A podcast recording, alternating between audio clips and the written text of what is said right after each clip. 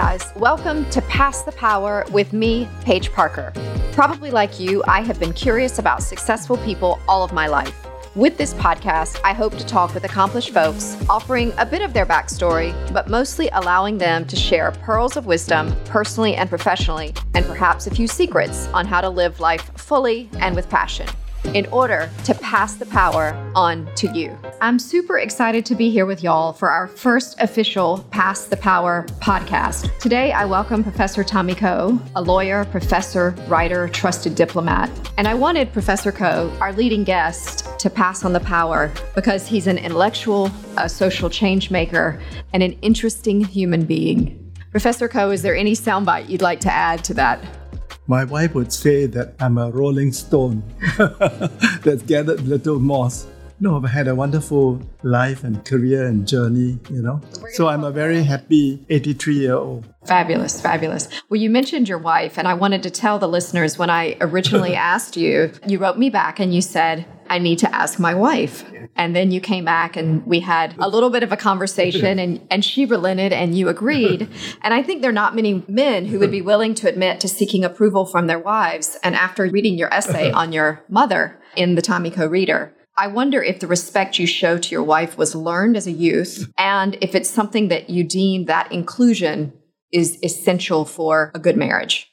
My mother was a woman ahead of her time. Maybe the fact that she came from Shanghai partly explained, you know, her personality as independent, assertive woman. So she was a feminist and she taught her three sons to respect women. It's a good lesson I learned from my mother because it served me well in my marriage. Uh, my wife had a stronger personality than I do. So I uh, jokingly call her my boss. But I usually consult her because I don't want to do anything that would make her unhappy, you know.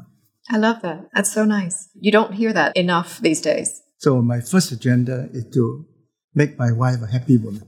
I always tell people when they get married, a happy life is a happy wife. Happy wife is a happy life. So over the last nine months with the circuit breaker and more isolation than we've ever known, no travel and bad consequences for many businesses and individuals, have you had silver linings? Oh yeah, many. I would say, you know, I'll count all my silver lining. Uh, number one, because of the partial closure of the country and economy, I had more time to work. I actually worked very hard this last year and produced three new books. Briefly, there are one, 50 Secrets of Singapore Success. Which I have here on set. and second, a book on ASEAN and the European Union. Because for three years, Singapore is the coordinator of ASEAN EU relations. And there wasn't a good book in the market, so I wanted to make a contribution. And the third book which was launched in December by Prime Minister Lee, was a book of 50 essays by Singaporean on India. Hmm. And this is in response to uh, a very good Indian friend who came to see me last year and said to me, Tommy, it's time you write a book about India. And I said to this good friend, I said, Chandrajit, your country is too complicated. I don't think I have the knowledge and ability to write a book about India, but I will think about editing a book about India. So I did that. So every book of mine has a story behind it, you know. The book 50 Secrets has a very interesting story. I owe 50 Secrets to Mexico and to Finland. Let me explain. In 2019, 28 Mexican students visited Singapore on a study trip. And before they returned to Guanajuato, where they came from, the Mexican embassy asked whether I could meet them for an hour. They asked me because I was Singapore's first ambassador to Mexico, you know. And I love Mexico. I said, yes, happy to meet them. We had a very wonderful hour together, at the end of which one of the students asked me, so Prof, what's the secret of Singapore's success? I said, it's not one secret, but many secrets. So she said, please write a book about it. I said, no, no, it's too difficult. Sometimes circumstances combine encourage you to do something. So soon after that, I hosted a farewell for the ambassador of Finland who was leaving Singapore. And she gave me as a farewell present a book from Finland, the title of which is 100 Social Innovation from Finland, you know? So I brought the book home, read it over a weekend, and I told my wife, hey, if Finland can do a book on 100 social innovation, maybe I'll edit a book on 50 secrets of Singapore success. And I, I, imagine it was difficult to cull it down to 50 because there were probably many other people and ideas so, and things. So my friend said, mm, why not 100? I said, no, I, I wanted the book to be compact, to be user friendly, And I thought 50 was a good number. There were two challenges. One, I had to sit down and think what are the 50 most important success stories of Singapore? And second, to find 50 friends who would each write one essay for me for no money and very short time frame, three months. But I got the book done in six months. I enjoyed it very much. And like I said before, I, I enjoyed the entry on water because yeah. it's something that we just take for granted and it's and that's a good essay on toilets on sanitation yes. yeah, yeah. by mr toilet himself you know I know education is supremely important to you. So, can you tell us about growing up? Did your parents push you? Have you always been driven to learn? It's part of the sort of East Asian culture that education is highly valued. You know, it could have been Confucius or maybe some other reason, but you look at East Asia, whether China, Japan, Korea, Taiwan, Hong Kong, Singapore, education is highly valued. We'll be right back after the quick break.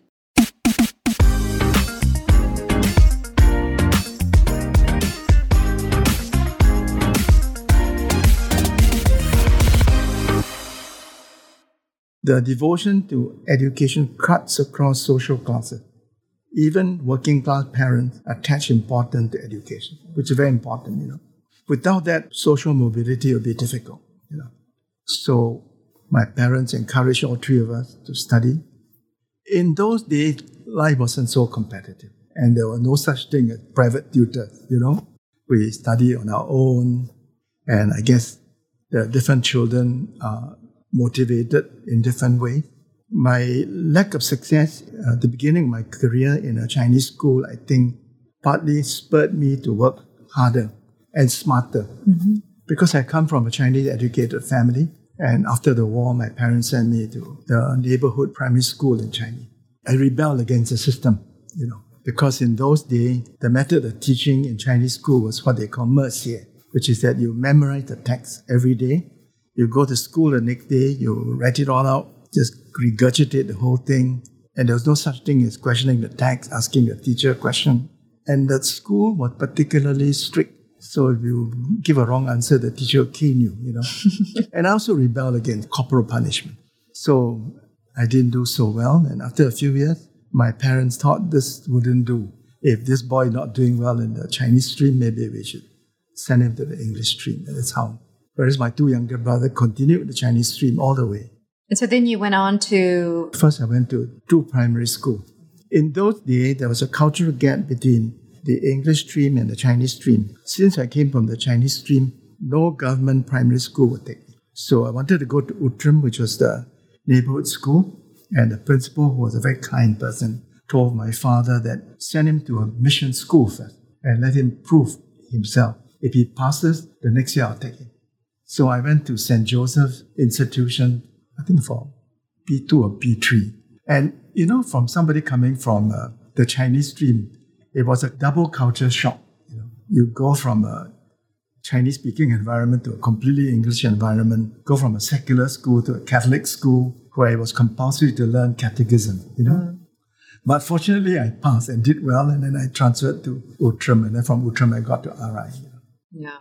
Well, I wanted to ask you about because I know that you had first class honors at University of Malaya, which is now NUS, the law school. You have a master's in law as a Fulbright scholar at Harvard. You did a postgraduate diploma in criminology at Cambridge. And I wonder hmm. in 2021, with the intense competition that the young people are facing, they have to be beyond extraordinary to get into these schools now. Is it still important to gain entry into these top schools? Or are they, as some say, a little bit overrated and too expensive? All these elite universities uh, do provide a good education. And, you know, they suffer from the merit of high brand equity, you know. And unfortunately, we live in a very brand conscious world. So if you're applying for your first job, if you have a degree from Harvard, that helps. If you have a degree from Cambridge, that helps, you know. But after your first job, people don't really care. You know, they look at your performance. Can you perform or not? That's more important than your pedigree, you know. But we live in a very brand conscious world, you know. So for young people to be able to go to the best school that they can get into, that's what we need. Still advantages. Yeah. But not a guarantee of success in your career or in your life. Absolutely. Uh, when you look at the top Fortune 500 companies in the world, they are not headed by people who went to the fanciest schools. So like you say, it, it doesn't mean you're going to do well. So I've also read your thoughts on the fourth revolution and where we need to educate our young people in both the sciences and the humanities. And there's such a focus now on STEM because technology is yeah. transforming our lives. So, can you share with our listeners why the humanities are also important? So, I'm not saying anything against the emphasis and priority being given to STEM. You know, I've got nothing against science, technology, mathematics, and so on. I think, but what the world needs technologists who understand the humanities and humanists who understand technology. I was invited to deliver the annual humanities lectures for the schools, which I did a couple of years ago. And in preparation for the lecture, I did a lot of research and homework. And I found to my surprise that, you know, most of the people who have made a transformative change in technology, whether it's Steve Jobs or Mark Zuckerberg and a few others, did not study technology, mathematics, and so on, you know. I mean, in fact, it's funny that when, when I read a story of Steve Jobs, he dropped out of college after one year. And when he delivered a commencement address, I think at Stanford, he said the most important course in college was a course in calligraphy. Yeah. And the reason is because of this knowledge in art, in calligraphy, and enable him to design a keyboard for Macintosh, which was superior to any other existing keyboard, you know? And if you look at uh, Mark Zuckerberg, what did he study at Harvard? He studied sociology, you know? And Steve Jobs always say at the launch of products that Apple is not just about technology. Apple is about technology, it's about psychology, it's about the art, you know? So what we need is to produce people who are able to cut across the silos, you know, and have a more holistic view of of knowledge, and just importantly, to develop soft skills, I would say.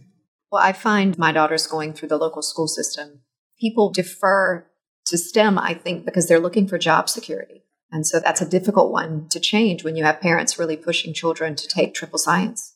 So, as a diplomat, you spent much of your life working in service of Singapore, dating back to 1968, the year I was born. And when you were posted as permanent representative to the UN in New York, had foreign service been a personal goal? And how did it all come to be? I always say that most of the happy milestones in my life came by accident.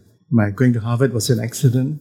My becoming a diplomat was an accident. I mean, I guess Singapore leader never dreamed that we would one day become independent.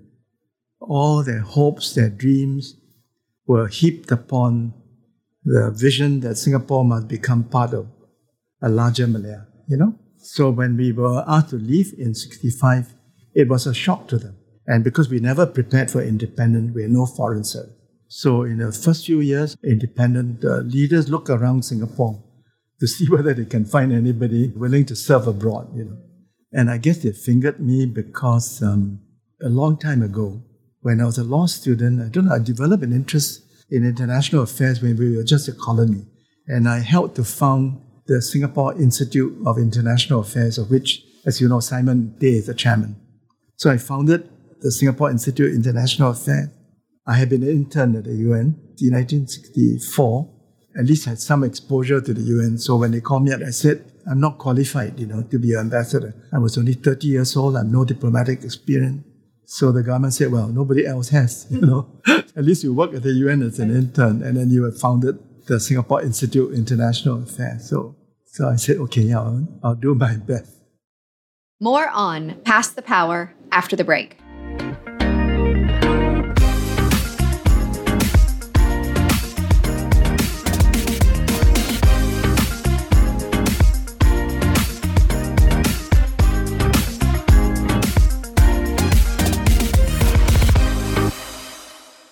So, how did Harvard happen? Yeah, I mean, I. you said yeah. you lucked into that too. Because you know, as a British colony, all of us were looking to Britain.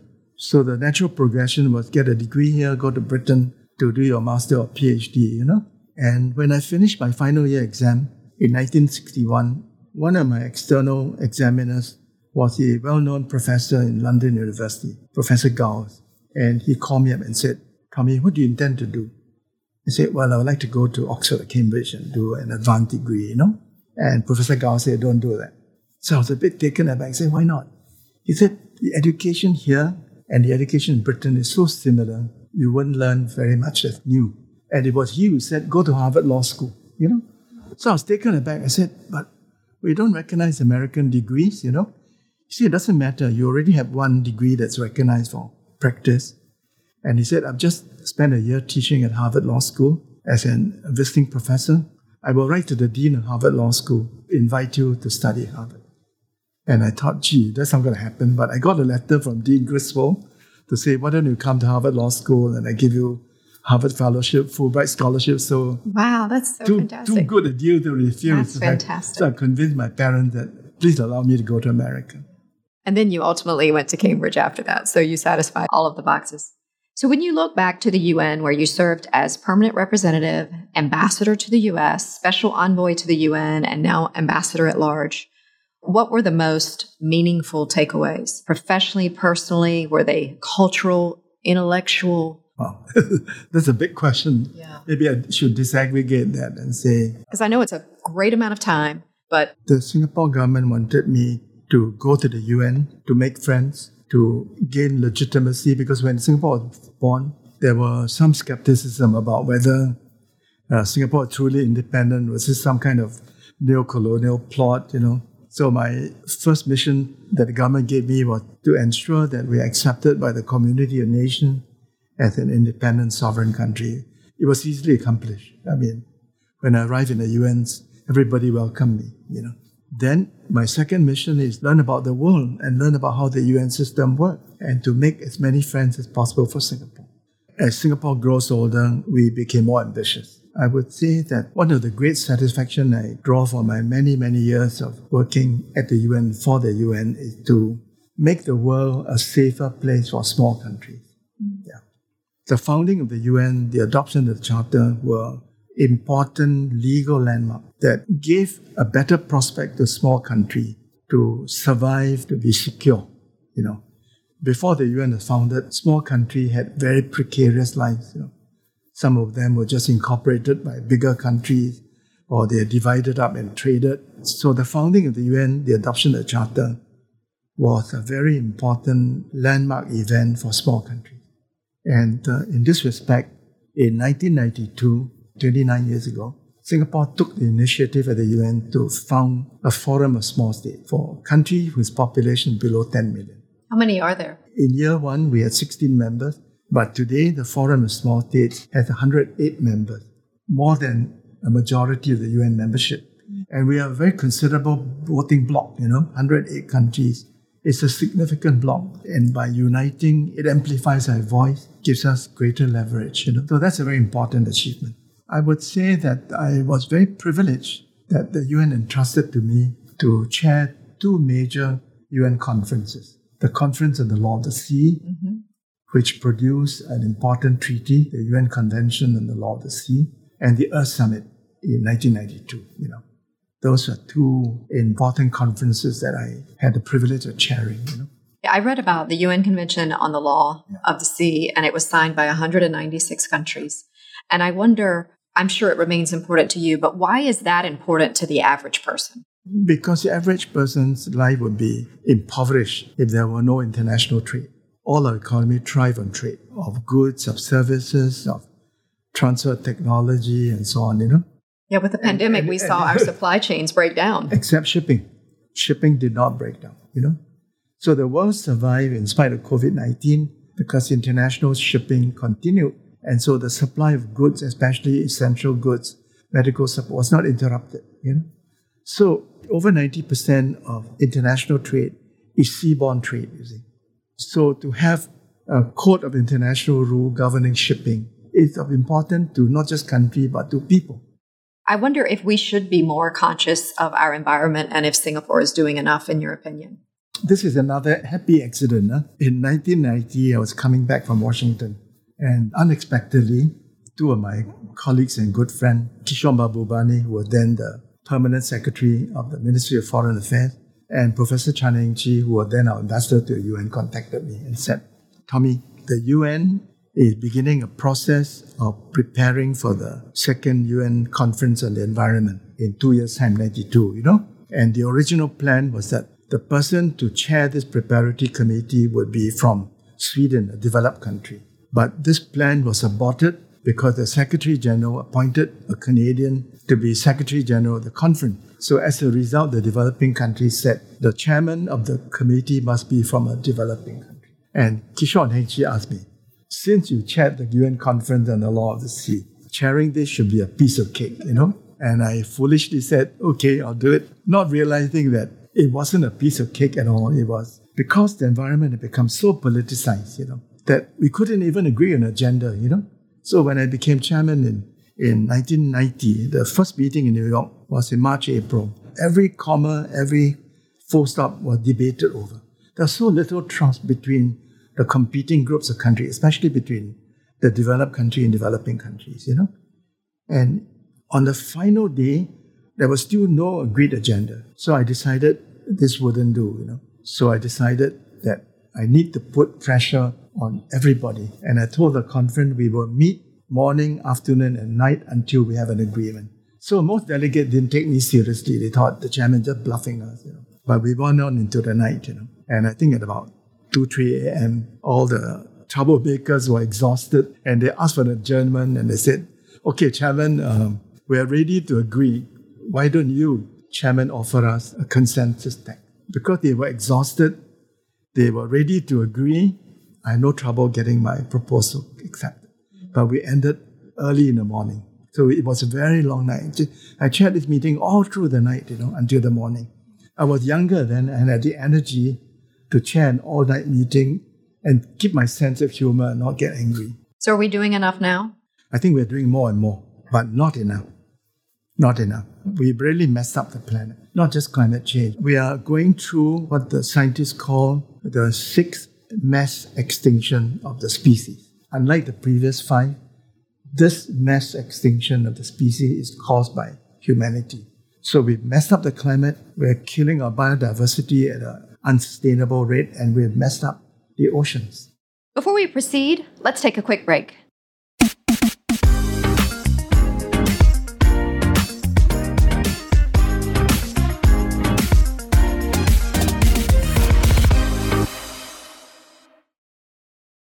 So, is it something that you think everyone listening, I mean, we have to be conscious of it every single day? It's very hard to convince people to take ownership, you know. Climate change seems so remote, you know.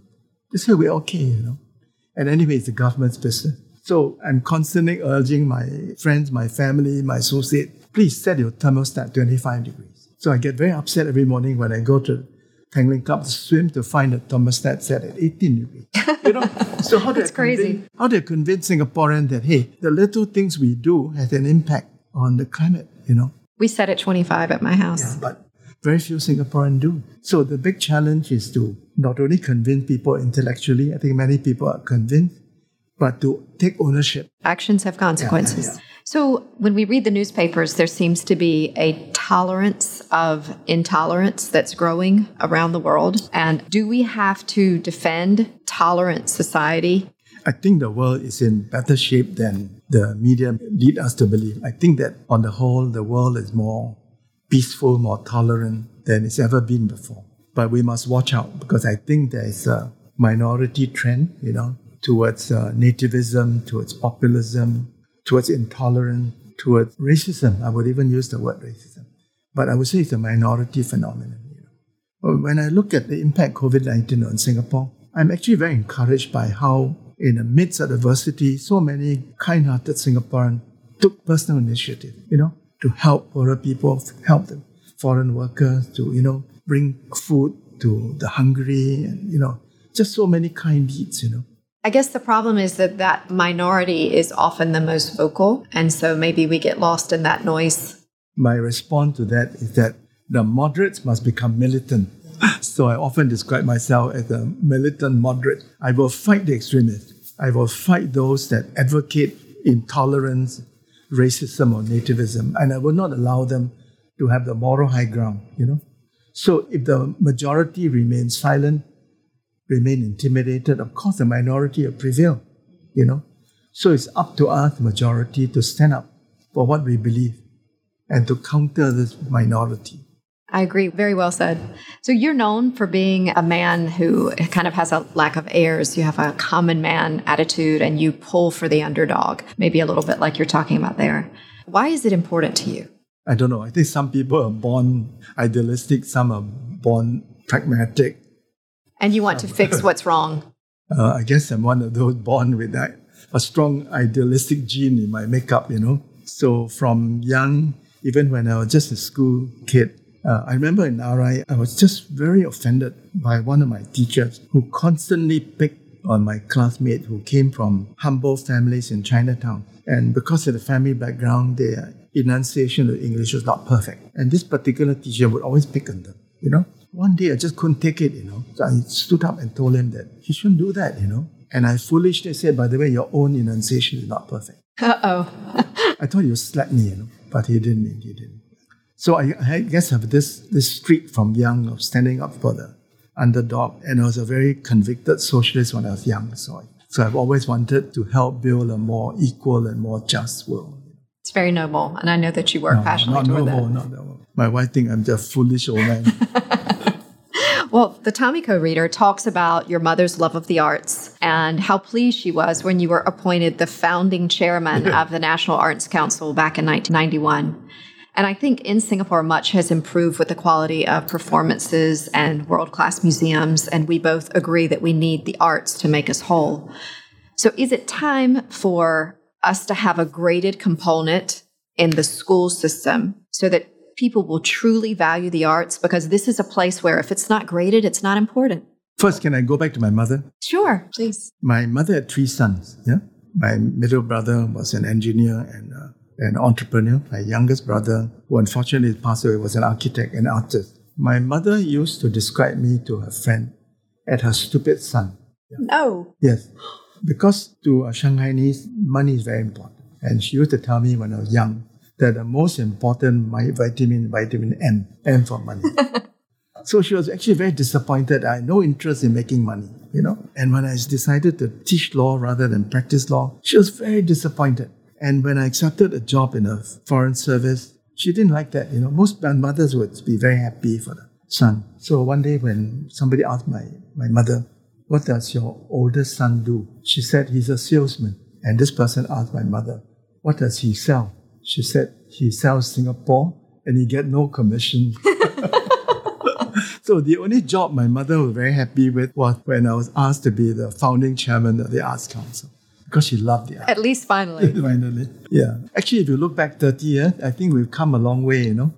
We still have some way to go, but uh, I'm very encouraged when I go to concerts, exhibitions to see so many young people, you know. So there's a big contrast between going to a concert in Singapore and going to one in London or New York. In London and New York, it's mostly old people, but in Singapore, it's mostly young people. So the future is bright. It is, of course, true that we live in a very pragmatic society and therefore, the artists and cultural workers were very disappointed. As you may remember, there was a public opinion poll, and artists were considered non essential workers. I had to defend them. I wrote an op ed in a Straits Times to say that. So many actors and artists so upset by that. Yeah. They're absolutely essential. It is gradually becoming more and more important, important part of our lives. We still have some ways to go. I think the trajectory is good. But the school system is not a way to build that I appreciation of the arts. One of the things I did when I was chairman of the Arts Council was that I managed to get a major grant and I used this grant to give to all schools money to enable them financially to take every student in the school for free to a concert and to an exhibition. I want to expose them from they are young, you know, to attending a live concert of music, or ballet or you know you know and to go to an exhibition and nowadays when you go to art exhibition whether national museum acm and so on national gallery find many students you know so we have many art loving teachers who would take their student to visit i like to hear your optimism so, do you have an easy fix on how we can encourage a stronger love of learning versus learning for the marks? I think in this respect, Singapore is not yet at the top we sometimes mistake that because we our students excel in all these exams, you know, PISA and so on, therefore we are a well-educated country. I think there's a difference between an educated person and a cultured person. So I would say Singaporeans are educated but not sufficiently cultured. Singaporeans are good at passing exams, but very few of them read widely beyond the syllabus. So unlike the people in China and Japan who are voracious readers, Singaporeans are not yet voracious readers. But you're optimistic Yeah, that will happen. Yeah, if you look at the look at the library system, you know, and the number of books that average Singaporean borrow, number of books that borrow that is not for exam, I think the trend is encouraging. So I know you're the proud father of two sons, grandfather to two grandsons, and a granddaughter. I wonder your outlook on gender equality and parity. And when your sons were growing up, did you talk about this at all? And what kind of conversation will you have with your granddaughter on this when she's older? Uh, I've always been a feminist, yeah? And I've always supported women in their quest for equality and justice and respect. You know. It's no use telling your children if you don't walk the talk. So rather than tell your sons, treat women equally and fairly, you should show by example that you treat your female colleagues, your begin your wife and others with respect, you know. And so I'm very proud that I think I was the only ambassador to the UN who at one time had no men on my staff. Can you imagine that? I think most ambassadors in Singapore would say, no, no, I don't want a all female staff, you know. But I was very proud that every member of my delegation to the UN during this period of time were women, you know. And people used to be very envious of me, you know. They used to call them Tommy's angels. I love it. I don't think we could do that and- now. And back home, I campaigned to abolish the quota for women in the medical school. I campaigned to abolish the preferential system for admission for boys to NUS. I don't know if you know, there was a period of time, yeah, there was a period of time when we gave additional points to men versus women. I mean, there was a period of time when Singapore was a male chauvinist country. This was during the time when the PAP had no women leaders, and it had forgotten its own origin when PAP began as a pro-women party, enacted a women's charter and did many good things, you know. But in the 70s and 80s, the PAP lost its way, you know, and did many anti-women things. Pass the Power will continue after the break.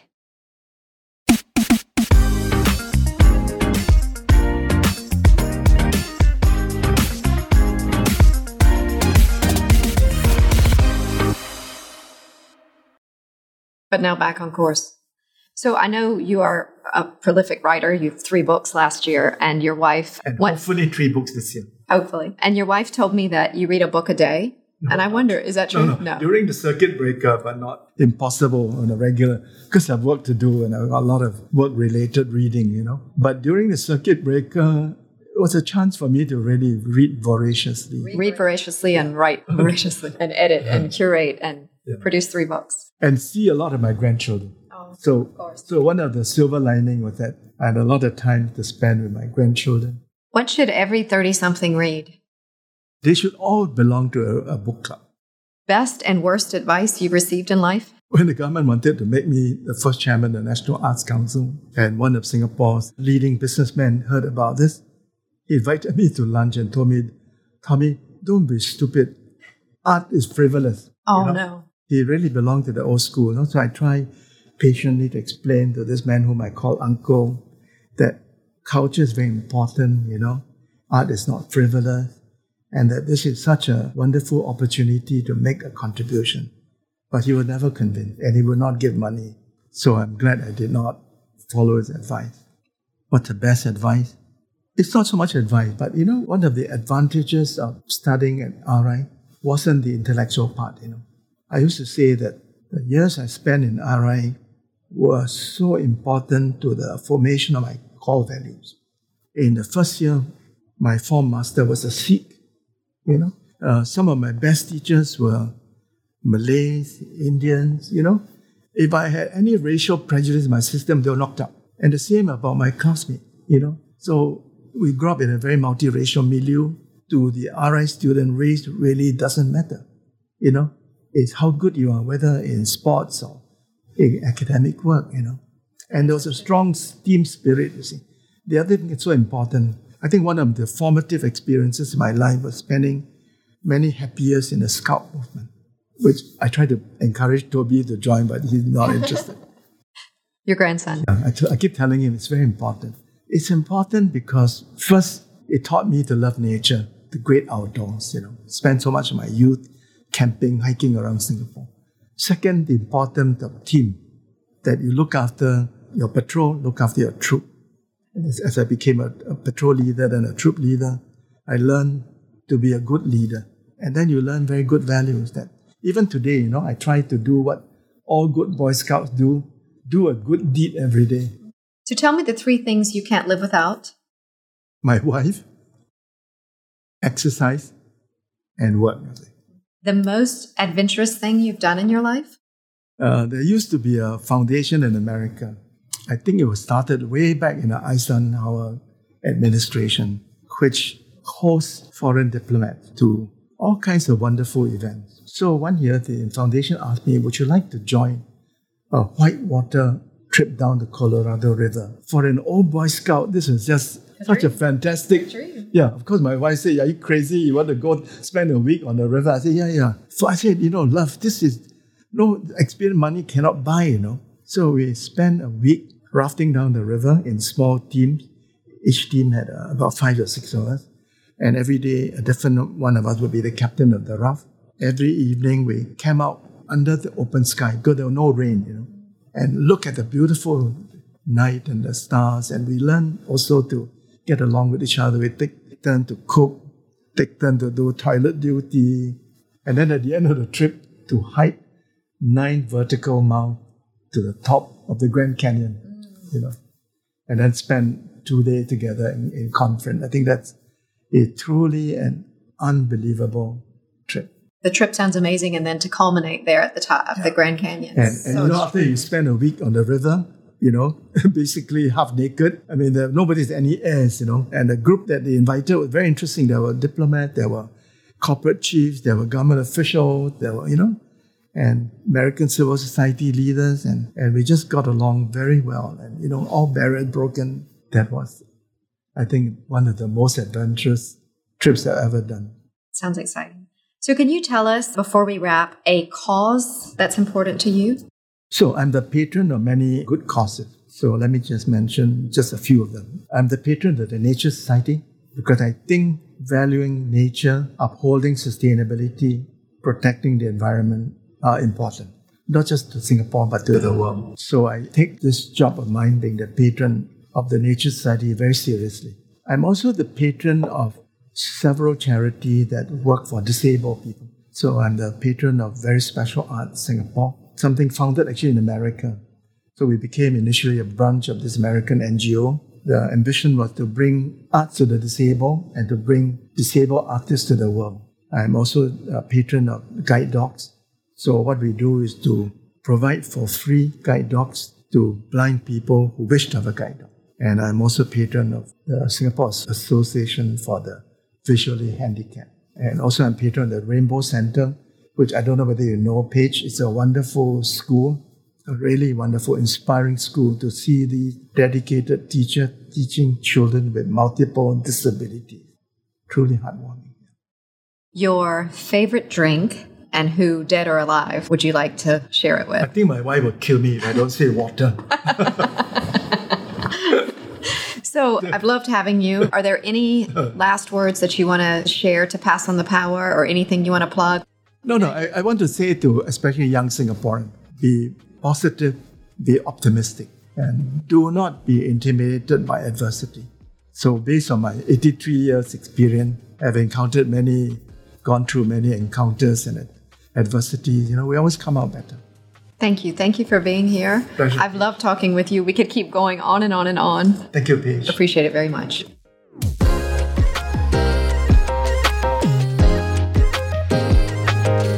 Hey guys, your time is precious, and I'm so pleased and grateful you've joined my Pass the Power podcast.